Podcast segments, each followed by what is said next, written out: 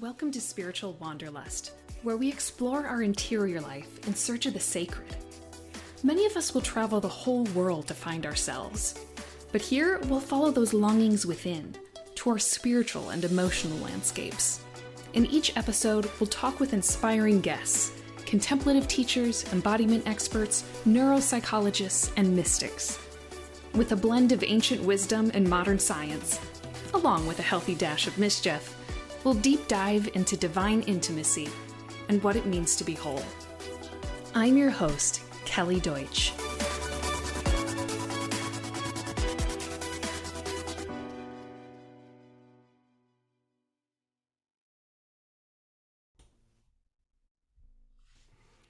Hi, everyone. Kelly Deutsch here, and welcome back to the Spiritual Wanderlust podcast. Today I have joining me Dr. Kayleen Asbo. And normally, when you meet someone, it's usually pretty easy to tell if they live from their head or heart or gut. But our guest today is one of those beautiful people who seamlessly seems to pull from all three. And doc- Dr. Kayleen Asbo is brilliant on a head level with several advanced degrees in psychology and music and myth and history. She's lectured at Oxford and Chartres, France, in Assisi and Berkeley, and for several operas and symphonies. But perhaps what I love most about Kayleen is how her curiosity and genius is rooted in her passions. Like you feel in your own body how deeply grounded she is in hers. So when she speaks, it's not just this intellectual exercise, but a full bodied experience. So I'm thrilled to have her on the podcast today to talk about this intersection of mysticism, myth, psychology, history, pilgrimage, and a little about this Mary Magdalene book I hear she's working on. So welcome, Kayleen. Thank you so much, Kelly. What a pleasure to be with you. Yeah, so glad to have you. So, you are many things, Kayleen. You are a musician, you're a cultural historian, you're a mythicist, you have degrees in depth psychology, you lead pilgrimages. Um, when you were little, what did you want to be when you grew up? what a great question. All of the above, but I think I started off wanting to be a storyteller hmm. and a musician. My very first dream was actually uh, that I remember is when I was two, and I dreamt that I was crawling towards a piano, and if I didn't get to it, I would die. And from that time on, I began begging my mother for music lessons, which didn't happen for years and years and years later. Um, but that was in my heart. And at the same time, the world of stories was such a rich place. And I've come to see that for me, those um, are two of the biggest doorways to the spiritual experience, to the oh. numinous. Mm-hmm. Yeah, I like that. So, out of all the various things that are present in your life right now it sounds like those are threads that that weave through most of them. Is yes. either music or story or perhaps some element of both? Both. Yeah, yeah. both together. Yeah. Yeah you know, I actually feel like um, my path is sort of like the five fingers of the hand. You know, I've been thinking a lot lately about Celtic Christianity mm. and this meeting of these two worlds, and really deep into the study of early Christianity when it arrived to Wales and Ireland and went to Iona. And you know, one of the things that I, I, I, love about the Celtic tradition is that they really sort of felt like it was this fivefold path approach in many ways that the doorways to the numinous included a study of history. Um, in, in, many cases, you know, Christian history, but also there was a doorway that was poetry and sung poetry. And then there was the doorway that turned into art with the illuminated manuscripts. And then music was so important in that contemplative tradition, as was nature. Mm. And they all met together, if you will, in the palm of the hand with silence and friendship. Mm. And I think of that as being a wonderful model for a contemplative life. Um, to engage in those depths that can yes, you can do the study in, in the library and reading the text and copying the text. But ultimately, you know, that's just, if you just use that, that's just one finger. but if you do all of these other pathways that they meet together in this deeply, profoundly transformative experience that resonates in your whole being. Yes, that's beautiful. And I love I think the closer you get to the center, the more you begin to see how all those spokes meet in the center. I remember I had my first kind of, I don't know what I would call it, maybe intellectual ecstasy of sorts when I was in college and I studied humanities. And so, for the first time, I was studying periods of time where, you know, let's say in the Middle Ages, we would study it's like history, it's art, it's literature, it's politics, it's philosophy. And I was like, oh my gosh, all truth really is one. You know, and just like seeing how it all fit together. Like Yeah, I yeah. never had that before. So Absolutely. You know, I think it's it's actually only sort of in our rationalist age that we've separated and cut things apart so much. And some of my favorite favorite beings were those who wove them all together. You know, I think especially of Hildegard of Bingen. I know you're probably going to have a program on her later to come up, but you know, she was the Renaissance woman before there was a Renaissance, hundreds of years before. And it's fascinating to note that you know, people tend to segment her. They know her medical work, or they know her theology, or they know her music. But she was all of that in the context of a contemplative life. She was a fearless leader, a social activist, um, one of the first composers that we know. And also, if you're not familiar with her illuminated manuscripts, they'll blow you away because she was painting things that, you know, were a prelude to Leonardo da Vinci's Vitruvian Man. She was doing mandalas that look like they come from Tibet. I mean, it's just mind blowing. But they were all part of this rhythm of living and breathing a contemplative life that flowered in many, many aspects, not just one.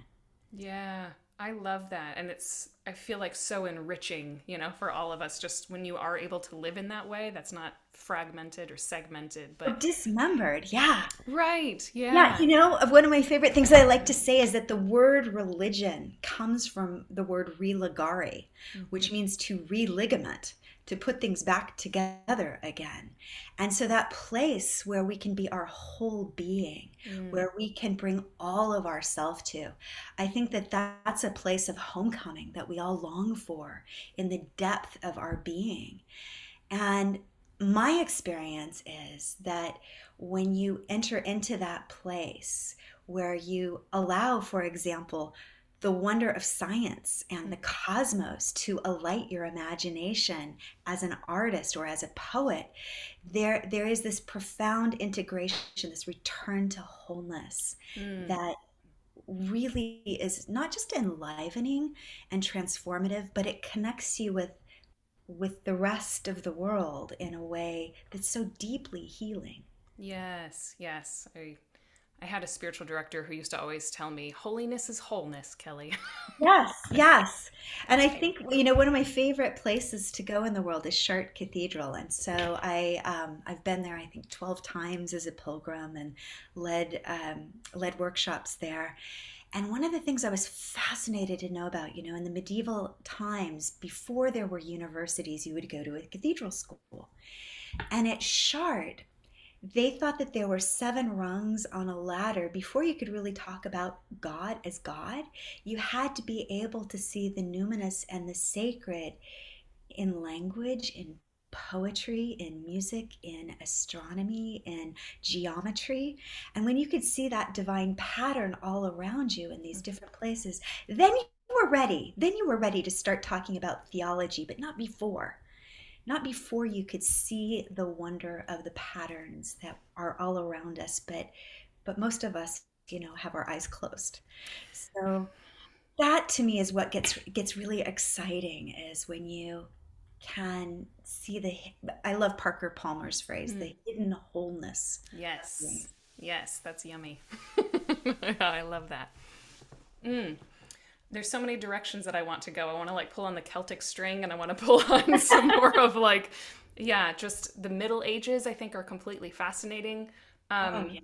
let's let's start with a little bit of the Celtic because I feel like that's something that people are really hungry to learn about because they've discovered that oh my gosh, there's other forms of um, well, often other forms of Christianity is where a lot of people that I'm running into are like, oh Yes. my gosh, it doesn't have to be this way. like, yes yes I'm curious, A, how you discovered the world, this like Celtic world, and B, how you would describe the heart of it. Like those who are unfamiliar with it, because it, it is kind of shrouded in mystery, and you might hear terms like, you know, thin places or an anam cara or things like that. But Yeah. um, if you're unfamiliar with it, it's kind of like, okay, but what else is it besides that? So your story and Yeah. Okay. So um, it is. It's such a huge and juicy topic. I mean, it's just so wonderful. And you know, you used the fr- uh, word f- threads before, and that that's something that like I feel like I'm following a thread as I I look at this and and the Celtic perspective, uh, the Celtic, the nurturing of that mindset is underneath the ground of so much of what I love.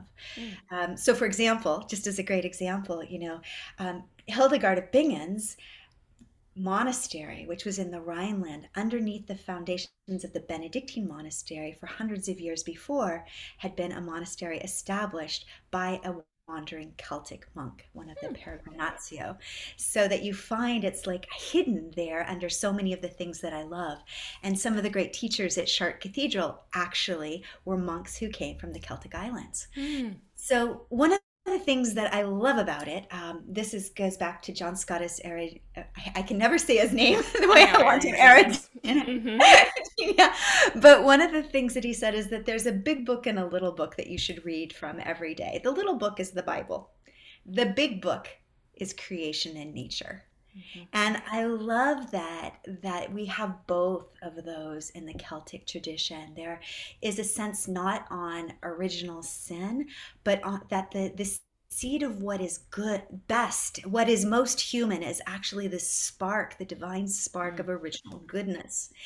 And I would characterize the philosophy at its heart as saying that we have kind of fallen into a sleep of forgetfulness mm-hmm. and that we need to rouse ourselves from this sleep of forgetfulness through practices. And those are like the practices of those five fingers of the hand you know? And and it was a deeply contemplative and personal pathway that was profoundly empowering of women Mm. that women and men were side by side. There were many of these double monasteries, Mm. and many of these double monasteries, the women the women were the abbesses, and the men were their anam cara or spiritual friends or partners. But there, unlike many forms of Christianity in which women are subjugated, this was really a partnership, a pairing that was so beautiful and that welcomed in the imagination with a kind of wild abandon. Um, and and so for them you know this idea of picking up a harp and very often they would play them with a swan feather and that would be how they would i mean just think about that just as an image playing a harp with a swan feather I mean, why not, right? Right? just some drama to And it. then- Yeah. Yeah, and singing then and having the art be this doorway, you know, all of those incredible things like the Book of Kells, they really felt like image was another doorway into sacred beholding, and that the practice of art was a spiritual pathway, not a trivial pathway, but a, a, a deep and profound and numinous spiritual pathway. And unlike many other forms of Christianity that have evolved, it was a deeply embodied spirituality. So initially, um, you know, the churches were outdoors. You know, they were around the sacred oak groves. They were in connection with nature. And the the communities that formed in these early Christian communities, like in Kildare around Saint um, Saint Bridget, for example, the abbey was in the center and it had the bells, but then surrounding that were the the part of the village that had the musicians and the artists and the scribes and then surrounding that were the blacksmiths and the seamstresses and the metalworkers and then surrounding that were the farmlands. And it was a mandala if you imagine with the abbey at the center and so rather than it being a priest model it was a model of teaching so there would be the wise teachers men and women that would draw together people in contemplative practice. Hmm. And one of those contemplative pieces of practice was to go walking on pilgrimage Mm. and to go to these holy sites where holy hermits like St. Brendan had lived and to go deep into the cave. I, I love the phrase, the cave of your heart, through silence and song. and be connected to nature. Mm. Not necessarily in a building, but in a cave, in a grove. And that thread, you know, we see that come again alive in the Middle Ages with St. Francis. That's exactly what he would do. He would go off for his silent contemplation into the caves in the mountains behind Assisi or into La Verna. He would go into the cave of his heart. We have these stories that he would take up sticks and he would pretend, he would mime playing the violin and he would sing and people would be drawn by his song. And then he would tell a story and and that was the prelude to opening the heart. Mm. And so I think that the, the Celts were masters at this. And if you look then at lives that mirror this Celtic pattern, you see this profound friendship between men and women in which nature and poetry and music and art are all deeply embraced. Mm. And that for me is like, that is the thread and I traced that. You know, I got so excited about the Celtic realm when I was first introduced to it. Um, certainly, the works of some of the great writers like John O'Donohue and John Philip Newell are great places to start. And um, and then it was the actual act of going on pilgrimage myself. Mm. And lo and behold, I followed that thread and I found out that those Celtic monasteries had these deep roots with southern France. And I found out that, for example, St. Patrick, who many people think of as the founder of Christianity in Ireland, well, he had become a monk in the southern part of France in Gaul on an island where they would walk on pilgrimage to the cave of Mary Magdalene singing. Mm.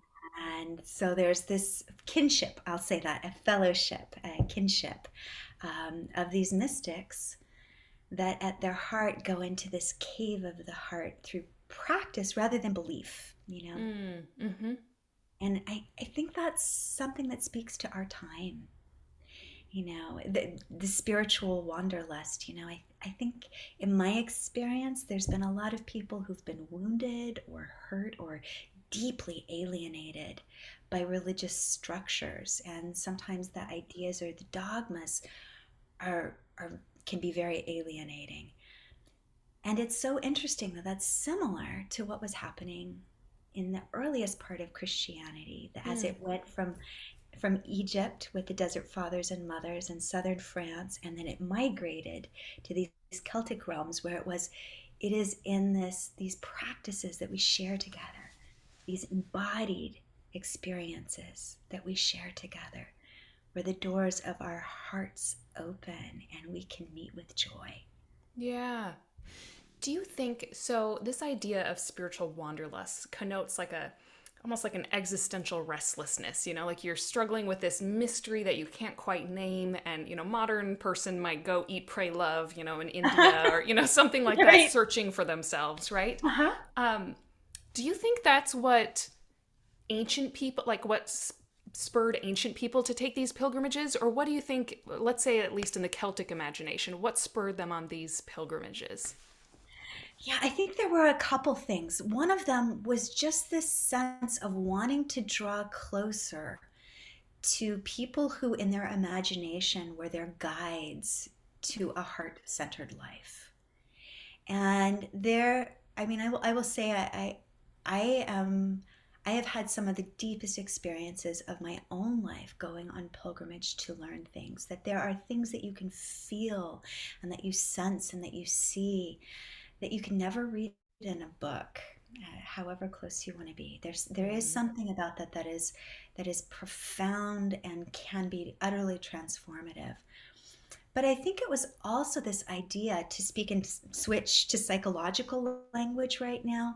Part of the idea of going on a pilgrimage is to leave behind. There's always this threshold moment where you're leaving things behind. Mm and you're letting go of your attachment to your fixed schedule to your fixed ideas to the fact i'm always going to have my latte at 8.30 in the morning and it's going to have oat milk in it you know the, all these things that we become attached to that it is the letting go and shedding of all of these things to wander into the unknown territory. And and so much of my experience it's these very deeply profound places are in nature somewhere where you're closer to the wild where you can hear that still small voice whispering in the wind and feel it you know in your heart and so I think part of the psychological practice of pilgrimage that they were quite astute about is let's leave behind the world and with all of its noise and all of its chatter and let's get ourselves out of our habits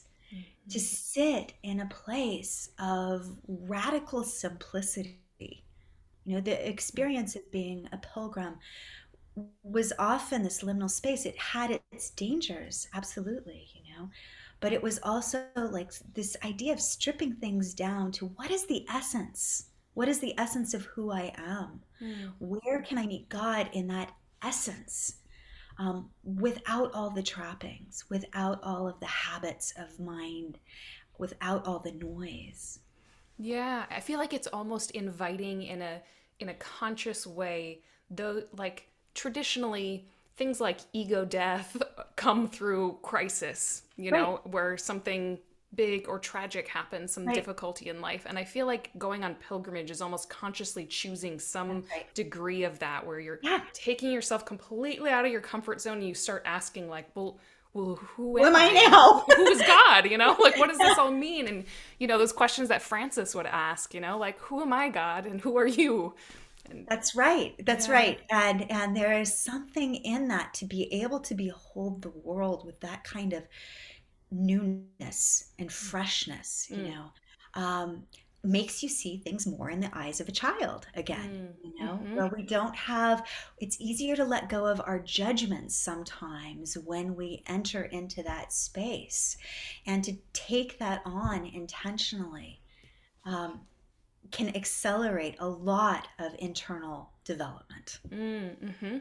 what was the first pilgrimage you went on uh, the first conscious pilgrimage that I went on was to Chartres Cathedral. It was mm. it was a, a double pilgrimage actually. It was one of those serendipitous experiences where the I had gotten like so, some special miles that somebody had given me, but I could only use them at this one particular time. So I was going to go to a workshop, a labyrinth workshop at at Grace Cathedral, where we were I, from sorry at Chartres Cathedral, taught by uh, the canon pastor of Grace Cathedral, Lauren Artress, who who really revived the modern labyrinth movement. And but beforehand, there had just been um, I could I could only get there a few days earlier and I had a tiny little budget, you know, like no money to stay in hotels in Paris.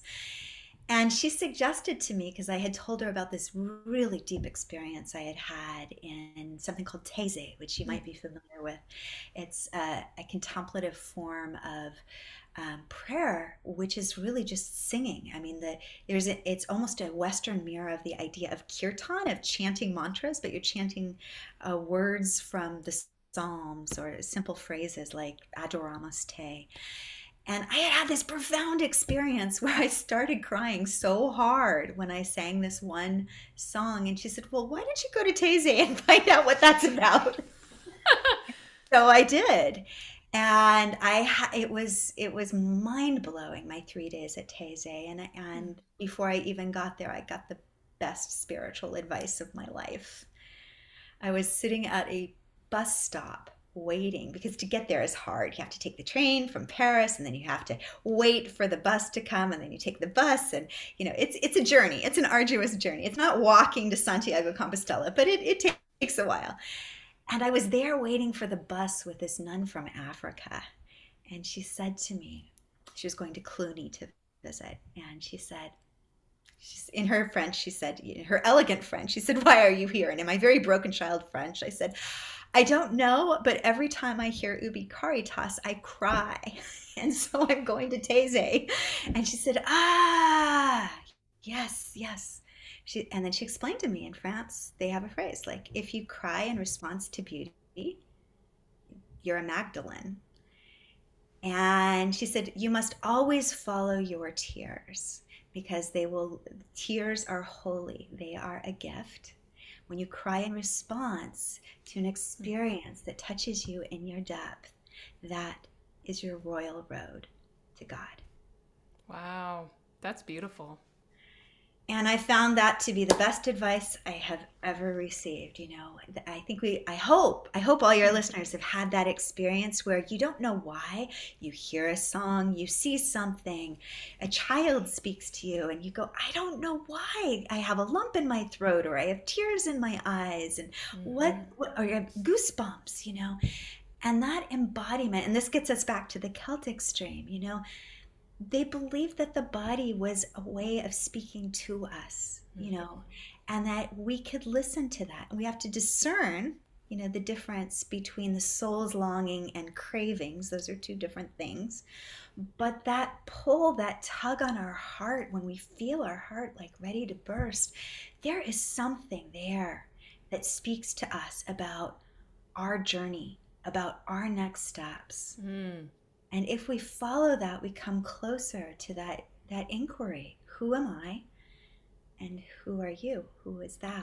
Yes, yes. I love that. That's that's often what um, well, I'll just say that's one thing that I love about many of the writings of the mystics is how they speak of prayer as desire, you know, of that some longing and Holy like that longing. In, yes, like in and of itself is is already your prayer. It's not just like, oh, I long to be with God. Why isn't he like no, no, that that very longing is already divine presence in you. you yes, Rumi has this great poem called Love Dogs, you know, and he's like, he's crying out every night. And then some cynic comes and says, Have you ever heard an answer? And so he stops, he gives up. And at the end of the poem, it's such a great poem. He says, That is exactly what you were saying. That longing is your answer.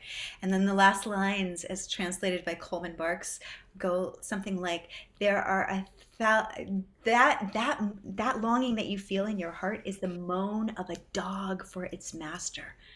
There are thousands of dogs who give their lives to that song give your life to be one of them. Wow. Gives you goosebumps. Yeah. Yeah. And, and that's what i find the contemplative you know the first lines of the rule of saint benedict are listen my child with the ear of your heart. And if you were to ask me to define, you know, what is mysticism? I would say it is the centuries long quest to learn to listen with the ear of the heart mm. and to see the world with the eyes of the heart. Yeah. Yeah. It's it's amazing the reawakening that's happening around it's I'll say especially around the Christian mystical tradition because I feel like, you know, for several decades at least the West has suddenly discovered the East, and we're like, oh, wonderful, like Buddhist, you know, practices and traditions and such. But it's kind of fun to see people discovering like oh wait we had this too in our yes that's the great revelation. That is absolutely the great revelation. When i introduce people to the gospel of mary or the gospel of thomas they are blown away because they're like i thought i had to go to buddhism to have this kind of material. And, and you know when you encounter the saying some of the sayings of the desert fathers and mothers of egypt um, it so much of that is the you know we find these parallel threads. I'm i'm doing a lot of work right now um, where i'm talking to people who have been deeply immersed in buddhist traditions mm. for decades and decades and decades.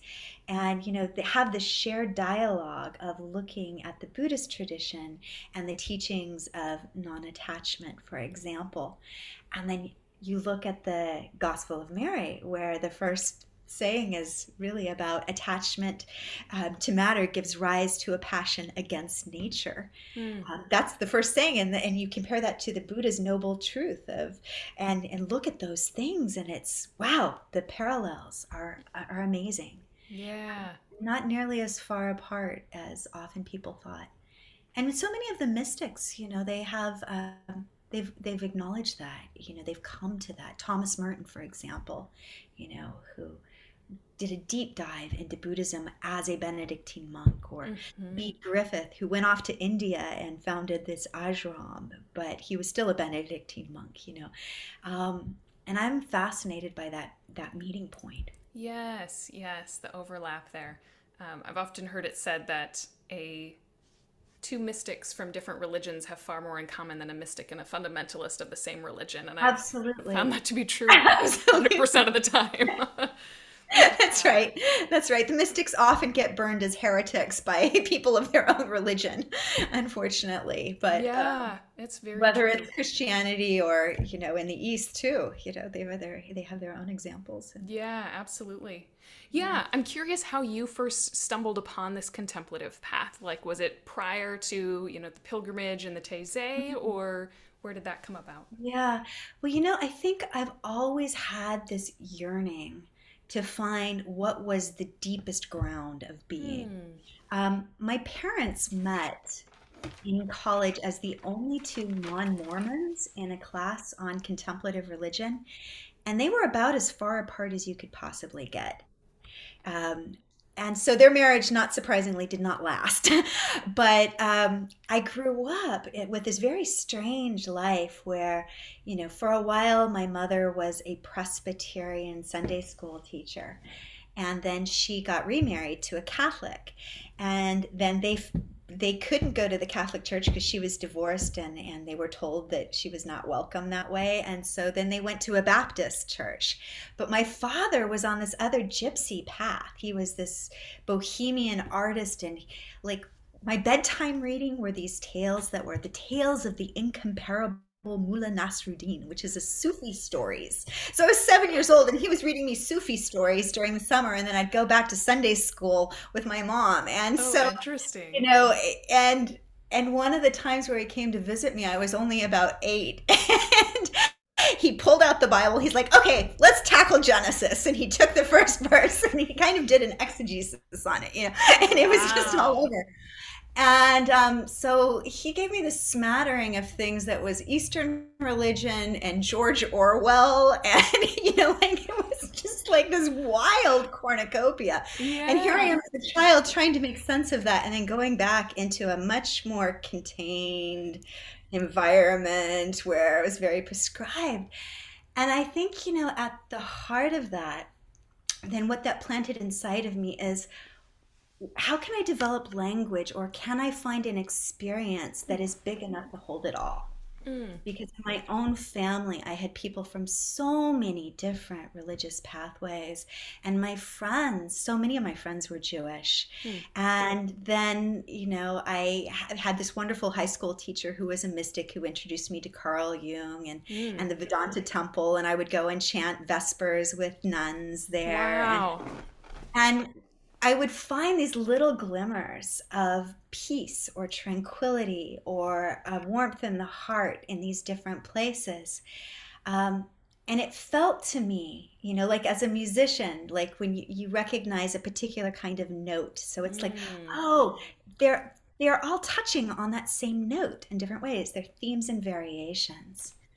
And that became my quest, you know, is to find what is what is the bigness behind it hmm. and then as i say with music like I, I still to this day some of the biggest most the biggest i would call them religious experiences mystical experiences for me have come from the music of johann sebastian bach mm. and and for me that you know like i even started something i called bach church for a couple of years um, because I feel like that that's it. you know, like for me, that's the door. Um, and he points to that through his music in a profound way. Mm. Um, you know, he's sometimes people have referred to him as the fifth evangelist. Um, that's wonderful. so, so that was that's kind of the root of that quest. Is like what what is that thread that goes through everything? Mm. Having tasted moments that felt like deep wisdom in these different traditions. Yeah. And so that kind of led me to it. And then then my first retreat that was a, a Benedictine style retreat, a three day retreat that wove together chant and silence. Um, that just like the whole the it's not like the, the door blew off it's like dorothy in in oz where the house got picked up and moved to a different location yeah yeah hmm Hmm. I'm curious too how, um, in all of these elements and all of these threads that have been brought up from um, music and the spirituality and history, the Celtic, um, I'm curious where. So you said your teacher in high school introduced you to Carl Jung, and I'm I'm intrigued. You know, you see a lot of people who are interested in Jungian psychology also end up interested in kind of the world of mysticism. I'm yeah. curious if it was the case for you and why that might be. I, I think the kind of psychology that I'm drawn to uh, is very much the depth psychology. And I did a really deep dive with Carl Jung, my, my PhD in mythological studies with an emphasis in depth psychology at Pacifica um, University Graduate School. Um, and for me, they they are are very much parallel pathways that that Jung actually became fascinated um, in the midpoint of his life when he discovered the early Christians that were in Egypt and ones that have gotten this name that I think is a, kind of erroneous name, but Gnostic. Mm-hmm. But what what it really points to is that he was looking at these um, people who were grappling with this question of who am I in the depths and how do I find mm. my sense of alignment with the numinous and and he said you know those those Christians in the early fourth century those were the world's first depth psychologists mm. what they were doing with their practices what they were doing was very close to what he had developed as active imagination mm. and a mm. process of dialoguing and and we see this in Hildegard's work you know um, in the in the 12th century as well she had developed a process of working where she dialogues with virtue and vice, and she actually created a whole proto opera called Ordo Virtutum. Well, that is so similar to what mm-hmm. Carl Jung was doing in the Red Book, his great masterwork that was just published a few years ago, that was the basis for all of his psychological theories.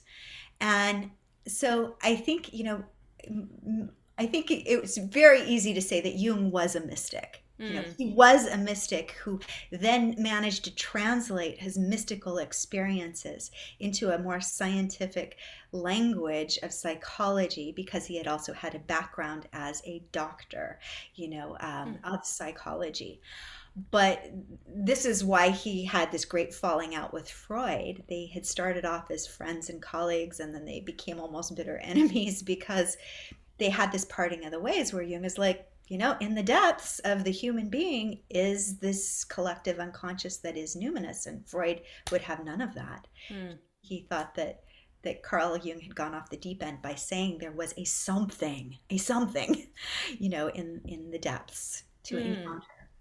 Yeah, yeah, I love that. I, um, I, just the whole idea of um, shadow work. I love that that's becoming much more of a common um, practice. Oh, so I love doing like, important. yeah, my favorite is really just using IFS or parts work in that. I feel like it's such an easy way in to be able to access all of those parts, you know, essentially like the Hildegard, like yeah. speaking with your virtues and vices and like, yeah. what do they have to say and to reveal to you? And it's just, so illuminating instead of projecting it out there somewhere on the world or the people that you hate or the current president or you know whoever it is that like gets up your sleeves like just yeah, to... you know and i think that the mystics of all the traditions have eventually the one the mystics that i love all come to this you know john cassian has done some gorgeous writing around this in the philokalia and then Thich Nhat Hanh who just passed you know mm-hmm. his poem call me by my true names where he's mm-hmm. like recognizing that everything is a part of himself.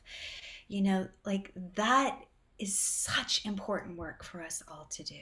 Yes. And I think that's often the missing part of spiritual growth. Like when people are really trying to like how do I grow is sometimes that like emotional psychological part that you know, it's great if you're, you know, working on your meditation practice or whatever spiritual practice that you have and that's really important. But I feel like your spiritual growth at a certain point starts to get stunted unless your emotional and psychological growth parallels it. That's right. And and as when we reach up towards the light, we also, like a tree, you know, mm-hmm. have to mm-hmm. go deep, deep down and and and look at our own shadows and our own darknesses and you know, I think that there it's very common now that phrase spiritual bypass, you know, well, oh, I want to go and have, you know, sit on the mountain of ecstasy and and and yet, you know, none of the great mystical traditions um, teach us that that's a good way to go. you know, Jesus had to go off in the wilderness. You know, St. Mm-hmm. Francis had to go wrestle with his things. You know, the, the desert fathers and mothers talk about the hardest journey is confronting, you know, oneself and what's inside oneself there. Yeah. And and that is just utterly critical because when we don't do that, then we do start to project onto everybody else and that's the tragic history especially of christianity is yes. the failure to do that work and then suddenly pointing the fingers whether it's Oof. you know the, the, muslims or other christians or women with the witch burnings you know and that that's where it, it's just so painful and so tragic and we just have to not do that anymore yeah right it's like whenever you sense that like any fear or hatred or you know especially when you despise someone i mean that's such a loud invitation from our bodies like okay right. what's what's going on what's here that? like, yeah you know yeah. to like get curious but it's yeah it's so remarkable how much that eh, i guess it's just much easier to hate something out there than to hate yourself yeah it is and and yet you know owning it, you know, I would even say baptizing it, you know, welcoming it back and saying, where did that come from? You know, following mm-hmm. that thread. Where does that aversion come from? What, what is that reminding me of?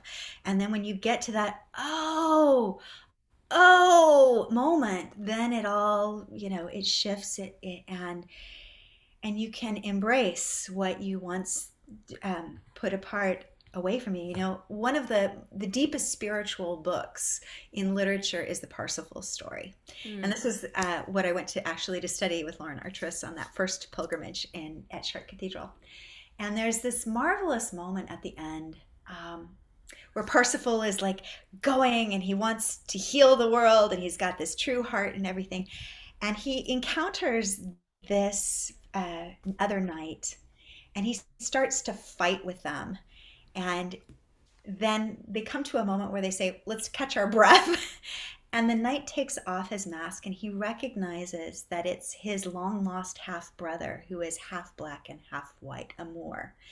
And he sees him and he goes, Oh, wait, you're my brother. And they embrace. And at that moment, the Grail Castle appears mm. and they can enter into it. And that's when the healing happens is and I, I take this and Jungians have always taken this story as like that's the wrestling with your shadow. Mm. And when you mm. take off the mask and then you say, You actually, you, you who I thought were my enemy, are actually my long lost kin. Mm. And I welcome you into my heart, that that's the moment where the healing of the world can happen. Mm, I love that. Mm. I think we're all called to do that individually and collectively Jung, after the um, the atom bomb was dropped, he thought, well, he was asked if humanity, he thought, would humanity survive? And he said, yes, but only if we all do our inner work. Mm. And I yeah. think then part of our time is that radical realization that, like, wow, it's going to take all of us. And it's not going to happen by imposing laws out there only. It, it will happen by each of us doing what those desert fathers and mystics knew of like sitting in the cave of our heart and befriending the parts of ourselves that we have cast away. Yes. Learning to see stranger as friend. I feel like we should do a whole podcast just using like depth psychology to look at the history of religion. like, oh, like archetypal and like yeah, yeah, absolutely. And you know, it's it, there. There are some books out there um, like uh, that look at Jung and Teresa of Avila, for hmm. example, mm. and that's a pretty good one. And I did a series of things. I would I'd be delighted to do things with you on yeah, that. Yeah, yeah. Really, so a just topic. Yeah, interesting crossovers, and so I just find the world of psychology can just be so illuminating, especially now that there's so much happening with like neuroscience and polyvagal yeah. theory and you know all these things that are developing, yeah. and it just it just makes things so much clearer. You know, like I remember one client in spiritual direction that I introduced to IFS, you know, and here's uh-huh. parts work and here's and she was she was like, I feel like this was like a wide toothed comb to like the tangle of my inner life. you know? what a great metaphor. Great analogy. Yeah. yeah. But that that's kind of what the world of psychology and neuropsychology has done, at least for me. But it just makes things so much clearer instead of this kind of vague knowing that's more like an unknowing, you know, that you just have a hunch or an intuition about and makes it very clear so that it's not only your right brain that's like, I think I, but your left brain's like, oh, this is why. mm-hmm. And it, bringing those two together is so important because otherwise we will feel ourselves as divided people, you know. Yes psychology has done the studies on the split brain of people mm. who have split brain and and the ways that they really operate differently. And this is again why i think that the celts were so brilliant because they found with the brain you know that we have things that are more logical that and and logic and mathematics and parts of language really activate one part of our brain. But the art and the image activates the other and it's the music that actually activates both music mm. and poetry so if you want to be a whole being if you want to be a whole spiritual being and you bring yourself together you know and and part of the history of religion is the part who that wanted to cut out one part of the brain you know? There are centuries where it's like no you can't study science. No you can't do that. You, you know you'll be burned at the stake or logic has no place. And now in our modern world we're often in the other hemisphere where we cut out the embodiment and and the spiritual life. And we'll never be whole without bringing them both together. And yes. psychology you know the word psych psychology, psyche plus logi is story of the soul. Mm. And so we can't be our souls can't be whole until we story it in a new way and mm. until we tell it in a new way. Yes, yes. And I think that um, is a great parallel to the kind of the masculine feminine you know and i know we'll talk in a little bit about about the women mystic school but that sacred feminine and i think there's just such a resurgence happening amongst We're people. starving for that. We so are and i think that's exactly what you were just referring to there is how much there's the kind of archetypal masculine energies that are very like left brained and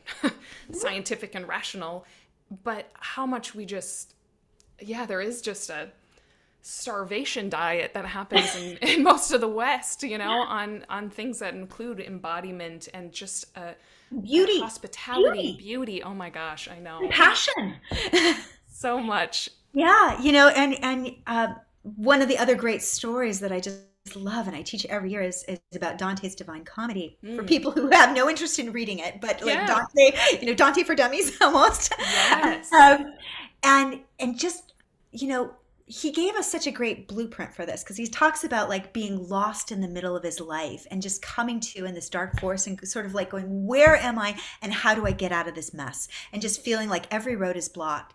And his first guide who guides him through hell is a, the ghost if you will of, of virgil you know a, a man from the roman times who is able to get him and navigate him through hell and even through purgatory where he starts to change and develop new mm. habits but then he can't go any further. And at that point, he says, I can be your guide no longer. And then it becomes a woman, Beatrice, who represents love and beauty and the sacred feminine.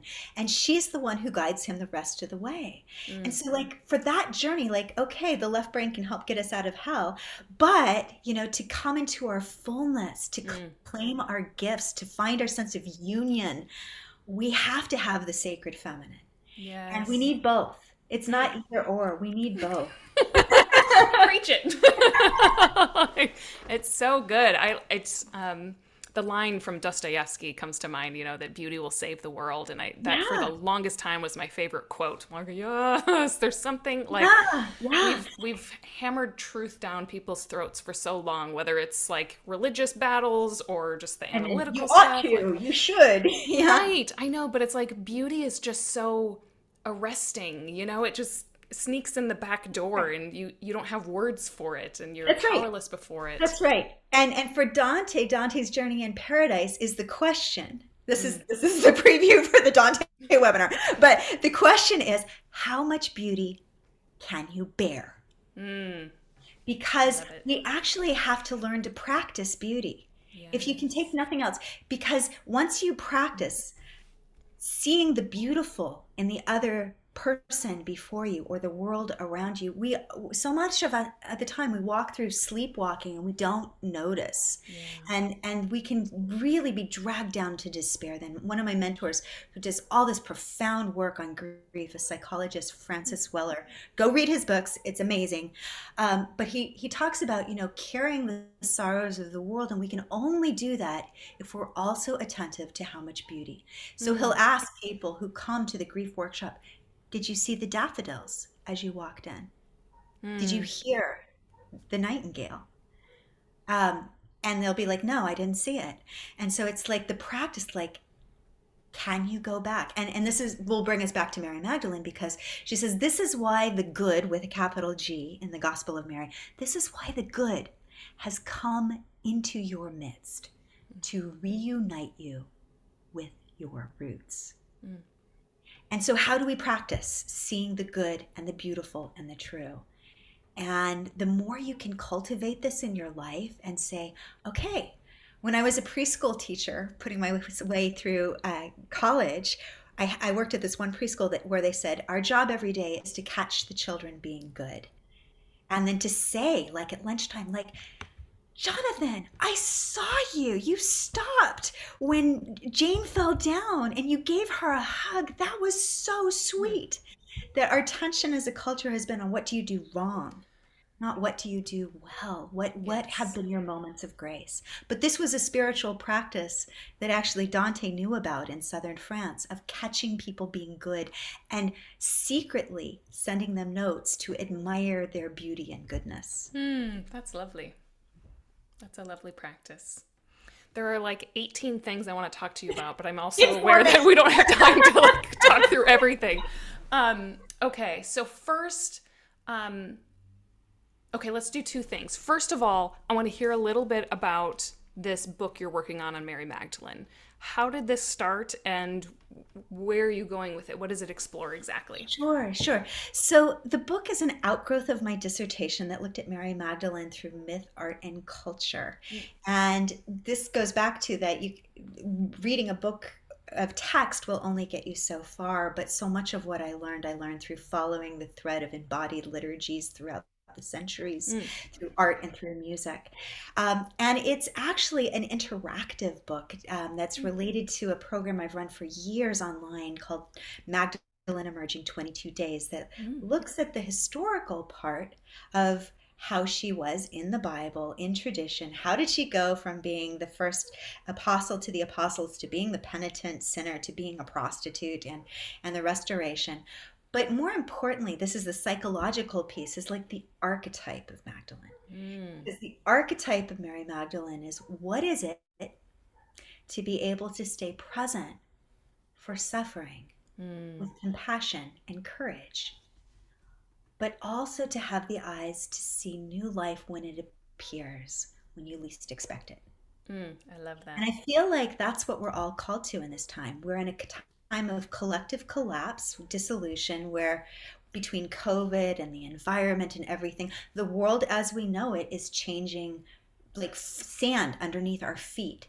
It's different and it would be easy to hide to numb ourselves to um, you know to turn away to become addicted to things so what is it to see that and witness that but also to have the joy to speak your truth when you sense mm. a new life emerging. And I feel like that's so important for all of us. I see you doing that. That's part of what your whole mission statement with this is, it feels like, is like, where's your truth? How do you say it? And how do you stand in that place of, of radical hospitality and courage and conviction and compassion? Yes. So I think she's just such an incredible figure that way. And and frankly, er, I'm going to say something that you might want to edit out, but I think that Christianity, um, like, its survival depends on, in some ways, on the restoration of the feminine. And the way we have to start is by going to the root. And she is there at the root. She is the only person who is named in all four gospels. She is the one consistent element. And she has been cut out and left out and, and vandalized across the centuries and like we have some serious atonement to do around that serious. Yeah, right. I was reading an article on her. I think it was on the Smithsonian, and the article started off with a statement that essentially said, "The history of Mary Magdalene is the history of women and sexuality in the West." I was like, right. "That's right. yeah. That's right." Mm-hmm. And and it is it is a painful and dark history which in our own time is being liberated and brought to our light in profoundly inspiring ways. Mm-hmm. And so for the past 15 years I have met people all over the world who are doing amazing things. And I'm gathering them together for this, this online conference because okay, this is where I'm going to start levitating. So I need a seatbelt. Right. but, but I feel like in Christian history, for 1600 years, we have followed the wrong footsteps. In the Christian liturgies for Holy Week, we walk in the footsteps and take the parts and recite in Palm Sunday the words of the men who denied and betrayed and abandoned Jesus. And we think that's the whole story, but it's not. There was a whole group of women who didn't deny, didn't betray, didn't abandon, who stood at that foot of the cross watching the horrific suffering suffering of someone that they loved, chanting the Psalms with them with love, cradling the broken bodies in their arms and coming together with their jars of balm and healing to offer anointing and love and devotion. Mm. And it was to them that the resurrection happened. It was to them that it was chosen. You go spread the word. And so I feel like we need to collectively, like, why don't we walk in those footsteps? Why aren't there church rituals every Holy Week where people literally take, we don't even know their names. How many people know it's Marie Jacobet and Marie Salome and St. Peter's mother in law? And we don't know their names, we don't know their stories. Mary Magdalene was turned into a prostitute. We must reclaim them. Mm. And what would happen if we embodied them? What mm. would be happen if we created rituals where we felt their presence within us, where we could see with our own eyes, oh, it wasn't a man abandoned and forsaken by himself, there was a community of faithful, devoted, loving, compassionate, courageous women who stood by him every step of the way. And I honestly believe that would change the narrative of so much in the world. It would encourage people to find inside their inner witness, their their the person that could stand by the suffering of their loved ones or the stranger Mm-hmm. Like it would activate something inside our human hearts that would be profoundly transformative. Mm-hmm. And so that's why I've created this little conference that's coming up, like to see. It's a smorgasbord of 20 people from around the world who are doing amazing work. And it's like, okay, here's a feast. Take something mm-hmm. and use it mm-hmm. in your own life to create your own circle, even if it's only two or three people. What is it like to do that? Yeah, absolutely. If people want to find out more either about that conference or other things that you're up to, because I know you also do like virtual pilgrimages and yep. you have a class on like T.S. Eliot and like the mystical life. I was like, oh man, there's so many good things.